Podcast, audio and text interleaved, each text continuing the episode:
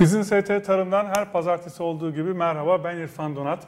Bugün tarımda farklı bir ürünü ve farklı bir konuyu aslında konuşacağız. Biraz belki başlık atmak gerekirse tarımda fark yaratan üreticilerden birisiyle beraberiz. Ve aynı zamanda aslında beyaz yakalı bir girişimcilik hikayesi tarım tarafında. Özelinde de baktığımız zaman asparagus yani Türkiye'deki adıyla kuşkonmazın üretimini konuşacağız. Aslında e, botanik kökeni Anadolu olan bir üründen bahsediyoruz ama Türkiye'de çok yaygın değil ve son yıllarda yaygınlaşmaya başladı. Dünyada da oldukça önemli bir piyasası var. E, sağlıklı bir ürün, lezzetli bir ürün ve tüketimi her geçen gün artan bir üründen bahsediyoruz. Onun da hikayesini aslında bu e, beyaz yakalı girişimcilik hikayesiyle ve fark yaratan bir üretim modeliyle konuşacağız. Kimle konuşacağız? Nomad Tarım kurucusu Arman Badur bizimle birlikte hoş geldiniz yayınımıza. Hoş bulduk. Nasılsınız? Teşekkür ederim. Sağ olasınız. Şimdi şu belki hani birçoğumuz biliyoruzdur da evet. belki bilmeyenler ya da neydi o diyenler karıştıranlar için aslında bahsettiğimiz ürün kuşkonmaz. E, namı diğer İngilizce adıyla asparagus dediğimiz ürün. Anadolu'da aslında evet, yetişen botanik kökeni, kökeni burası. E, Yabancı Türkiye değiliz toprakları. aslında. Ama evet. unutmuşuz anladığım kadarıyla yıllarca. Evet. Şimdiden şimdi de tekrar yeniden bir dönüş var. Ee, sizin aslında biraz hikayenizle de başlamak istiyorum kısaca. Evet. Sonuçta e, tarımın içinden gelmiyorsunuz. Evet. Bir beyaz yakalısınız. Ama bu alana e, merak saldınız ve girdiniz evet. yıllar önce. Niye?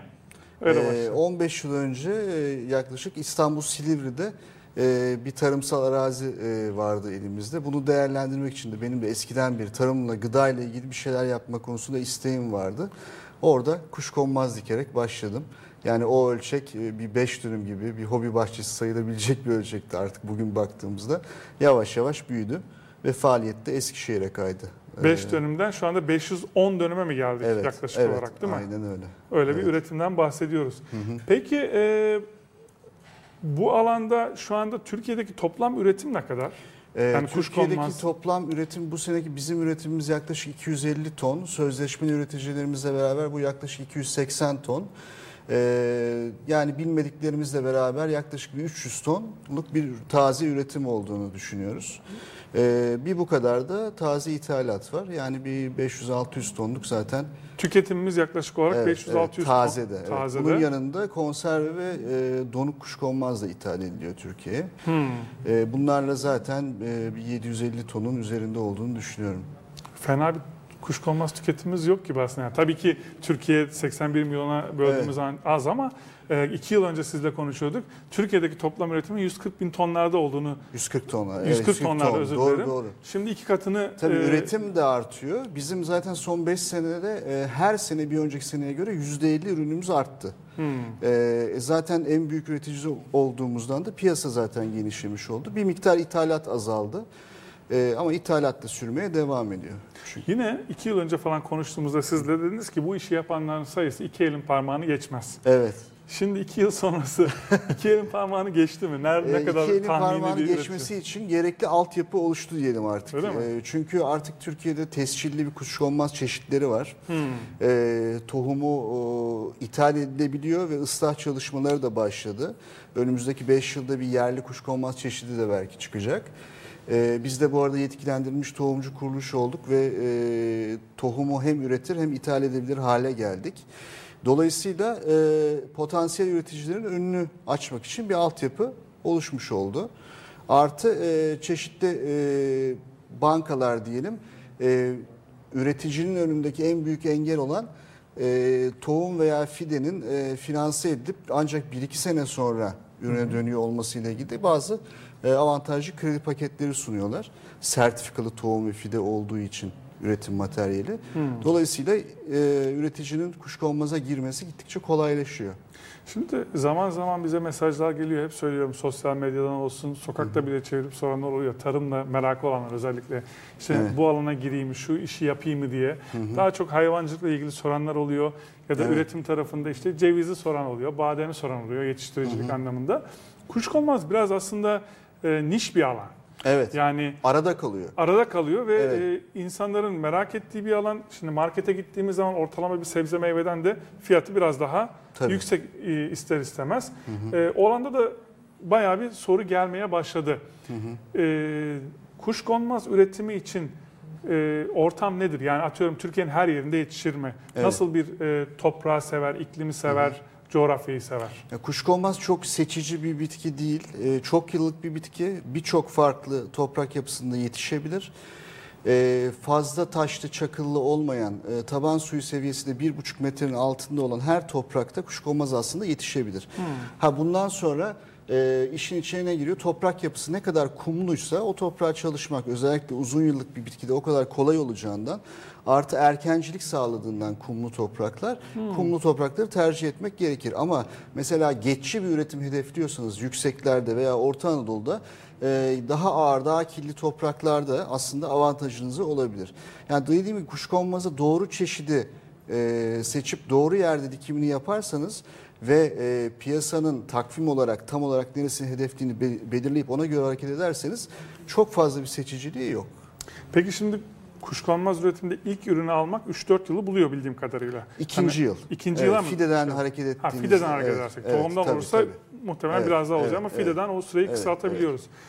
Evet. Ee, süreç nasıl işliyor? Yani bir e, üretimden toprakla hı hı. fidenin buluşmasından hasada kadar geçen o aylık hangi dönemler mesela hasat dönemi? Şimdi şöyle fideden başlayayım isterseniz. Hı. Fideyi üreticinin e, kıştan hazır ettiği tarlasına baharda mümkün olan en erken vakitte toprağa işleyebildiğin erken vakitte dikmesi lazım. Yani Mart, Nisan ayları gibi diyelim. Bazı yerlerde Şubat'ta da dikilebilir. Buradan e, canlı tüpte fide veya viyolde fide dediğimiz bir fidenin dikilmesiyle uzun sezon e, iyi bir bakımla ertesi sene yani bir yıl sonra başlayan sezonda az da olsa bir ürün almak mümkün. Hmm. Bu yeni teknikler ve yeni çeşitlerle. E, ondan sonraki yani ikinci sene başlarken de tam ürün yılına zaten giriyorsunuz. Anladım. Dolayısıyla süreç o kadar da uzun değil.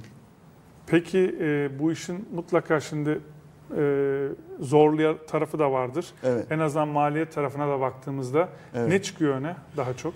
E, tabii ki bu e, kuşkonmaz özellikle hasat döneminde ki bu senede e, 8-10 haftadır bahar hasadı sisteminde. E, bu 8-10 hafta boyunca e, hasat için her gün e, yani istisnasız her gün hasat yapılıyor. Hmm. E, çünkü günde 25 santime kadar uzayabiliyor bir sürgün. E, dolayısıyla her gün tarlada hasat dönemi boyunca yeterli sayıda e, işçi olması ve özenli bir şekilde hasat yapılması. Sonra da bunun işleneceği alana çok e, hızlı bir şekilde sevki gerekiyor. Biraz emek yoğun bir iş diyebilir miyiz? Evet, evet. Hasat döneminde Hasat emek döneminde yoğun. Özellikle. Bunun dışında rutin e, bakımları var diyebiliriz. Hani özel istisnai durumlar haricinde çok ağır bir işçiliği yok. Daha çok iyi tarım uygulamaları çerçevesinde evet. mi üretim yapıyoruz? İyi yoksa... tarım uygulamaları ve global GAP Anladım. sertifikasyonlarımız Hı. Bu da en azından standart evet. olarak e, ihracat tarafında da aslında tabii, bir avantaj tabii. sağlıyordur diye Kesinlikle. tahmin ediyorum. Zaten global gap olmadan e, ihracat e, hemen hemen mümkün değil gibi şu anda. Özellikle hani, e, Avrupa'ya doğru.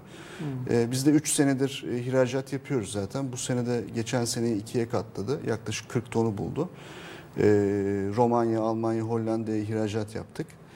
Bu da her sene e, gittikçe artacak aslında. Türkiye'nin peki o anlamda ihracatta bir avantajı var mı? Sezon olarak söylüyorum bunu. Çünkü hasat dönemleri Hı-hı. her ülkede aynı değil. Evet. Şimdi Avrupa'da da belki bu ürün üretiliyor. E, Latin Amerika'da da üretiliyor. Evet. Ama onların hasat dönemiyle bizim hasat dönemimiz farklı. Hı-hı. O yüzden bir avantajımız ya da dezavantajımız evet, evet. var mı?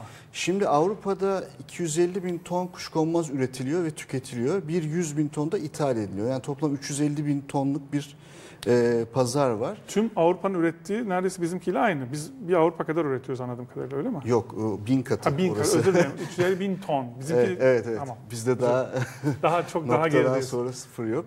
Ee, şey dolayısıyla e, Avrupa'nın kendi üretimi kendine zaten yetmiyor ve en büyük ithalatını da Peru ve Meksika'dan yapıyor. Hmm. Ee, Peru ve Meksika özellikle e, Ocak, Şubat, e, Mart aylarında sonra da Haziran'dan sonra çok ciddi oranda e, Avrupa'ya kuşkonmaz ihraç ediyor. Biz de burada e, aşağı yukarı benzer işçilik maliyetleriyle ve lojistik avantajla yani 3 günde Avrupa'nın herhangi bir yerine e, ürün yollayabiliyoruz taze olarak.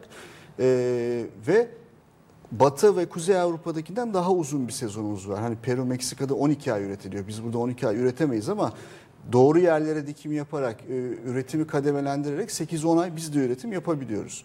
Dolayısıyla Avrupa'ya yakın, uzun ve ekonomik bir üretimle ciddi bir ihracat şansımız var.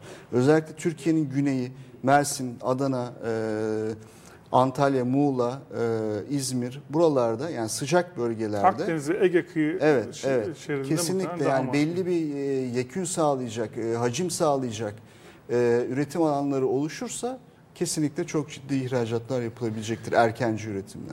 Anlıyorum. Şimdi o zaman e, buradan şu sonucu da çıkartabilir miyiz? Genelde tarım konuşurken biz üretim tarafında bir şekilde üretimi yapıyoruz ama hep pazarlama tarafında sorunumuz oluyor. Ya da ürettiğimiz maliyetin altına ya da başa baş gelecek şekilde ürünü pazarladığı için Evet. üreticilerimiz bu işten zaman zaman memnun olmayabiliyor.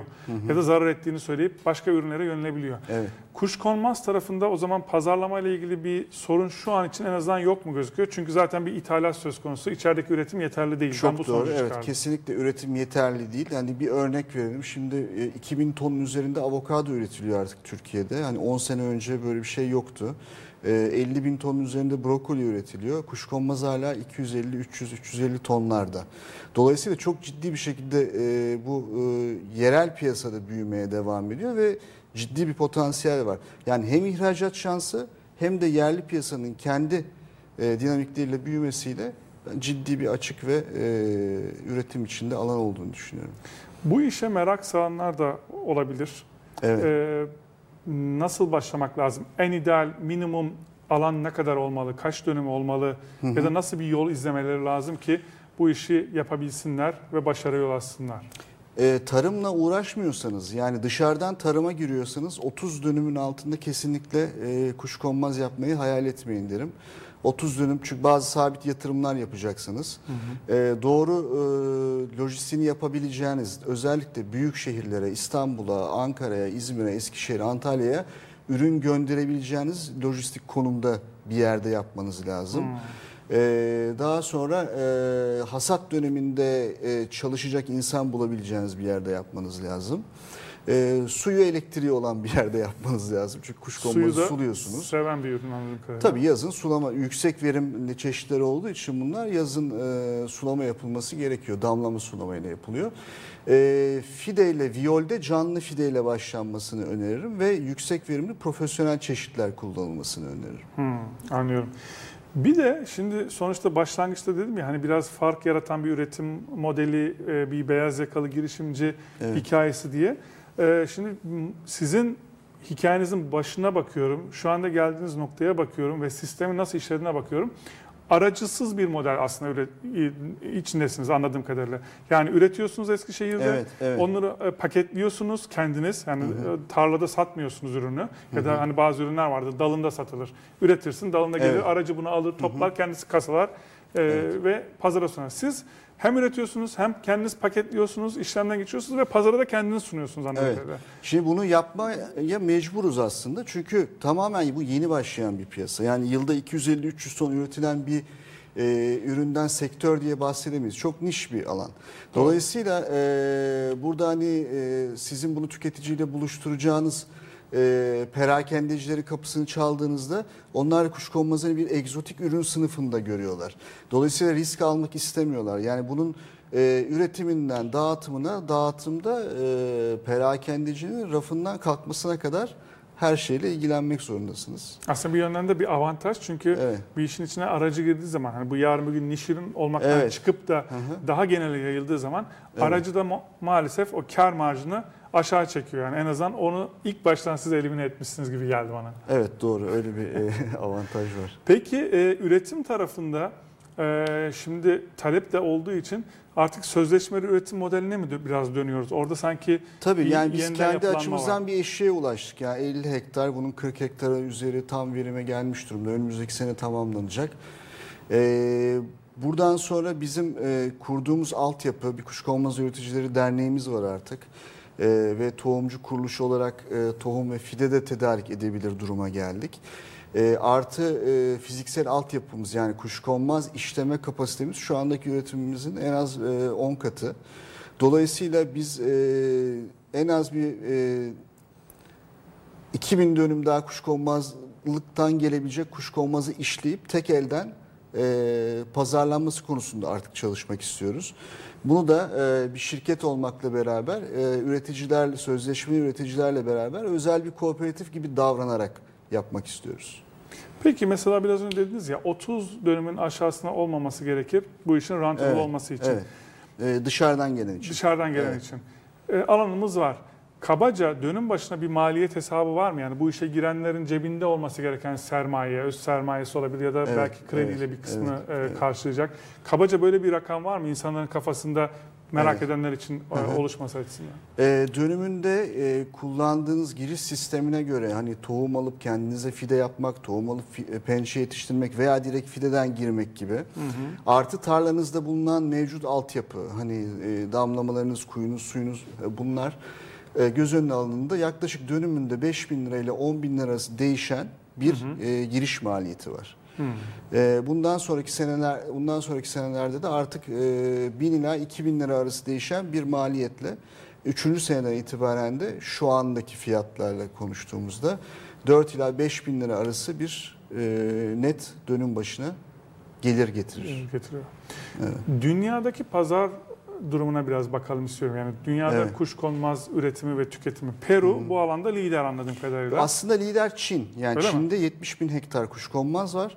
Ama e, profesyonelleşmiş bir sektörde çok fazla küçük üretici var. Hmm. Ürün kalitesi tazeye gidebilecek seviyede değil. Çok büyük miktarda ürün olmasına rağmen. Yerel olarak taze tüketiliyor Çin'de. Çinliler de çok yiyorlar. Ve e, dünyaya da konserve ve donuk olarak e, bunu büyük fabrikalarda işledikten sonra pazarlıyorlar. Ama taze ihracatı Çin'in yok. E, tazedeki en büyük ihracatçı Peru. Şimdi Meksika'da ona yaklaştı. Başa baş gibiler. Onların da asıl pazarı Amerika Birleşik Devletleri. Çünkü aslında orada yatırımları yapanlar da Amerikalılar. E, Amerikalılardan kalan ürünlerini diyelim Avrupa'ya ihraç ediyorlar. Ne kadarlık bir ekonomisi var aslında dünyada baktıysan bir hesabı var mı kuşkonmaz tarafında? E, 25 milyar e, euro gibi yaklaşık. Ve bu her geçen gün artan Tabii, bir rakamdan evet. bahsediyoruz. Ya dünyada şu anda 50 bin hektarda kuşkonmaz açığı var aslında. Tüm market penetrasyonu sağlanmış değil. Hmm. Ve ilginç bir ürün hakikaten e, tazesi, konservesi, turşusu hatta işte e, bazen salatalık niyetine e, cacığı Evet, bile evet. şey yoğurda doğrayıp yenilebiliyor ya da ızgaraya attığınız zaman kuşkonmaz. yani her türlü aslında tüketime e, yaygın olabilecek ya da farklı alanlarda tüketilebilecek bir üründen bahsediyoruz. Sağlık açısından da bildiğim kadarıyla yine bayağı bir yararı var. Evet, evet. Öncelikle bol lifli e, %94'ü sudan oluşan bir sebze. Diğer tüm sebzeler gibi bir sürü e, vitamin, mineral içeriyor. Özellikle folik asit e, çok içeriyor. En çok folik asit içeren sebzelerden biri. E, Hani folik asitin zaten önemi bugün artık aşikar herkes biliyor. E, Potasyum, magnezyum bakımından zengin. E, Böbrek çalıştırıcı özelliği var. Afrodizyak olarak biliniyor biliyorsunuz. Evet. Bayağı bir say say bitti. Evet. Son 1-2 dakikaya da girmişiz. Evet. Ee, üretim tarafına ben biraz daha tabii şimdi programın konsepti gereği e, odaklanıyorum. Orada da e, işbirliği modelleri peki oluyor mu? Mesela yerel yönetimlerle içeride biraz konuşuyorduk. Evet. Çünkü, çünkü bu işe bireysel olarak girmek isteyenler olabilir ama onun dışında yerel yönetimlerin de bu alandaki faaliyetleri aslında Tabii. o kapsam alanı biraz daha Tabii, tabii. genişletir gibi geliyor bana. Ee, çeşitli yerel e, yönetim birimlerinin tarıma verdiği destekler oluyor. Bunları bazı bütçelerden e, karşılıyorlar ve e, tarım kredi kooperatifleri kendi e, tarımsal işler şubelerinin işbirliğiyle e, bazı öncü üreticilere e, sadece kuşkonmaz değil farklı alanlarda bugüne kadar fide tohum tedarik ediyorlar.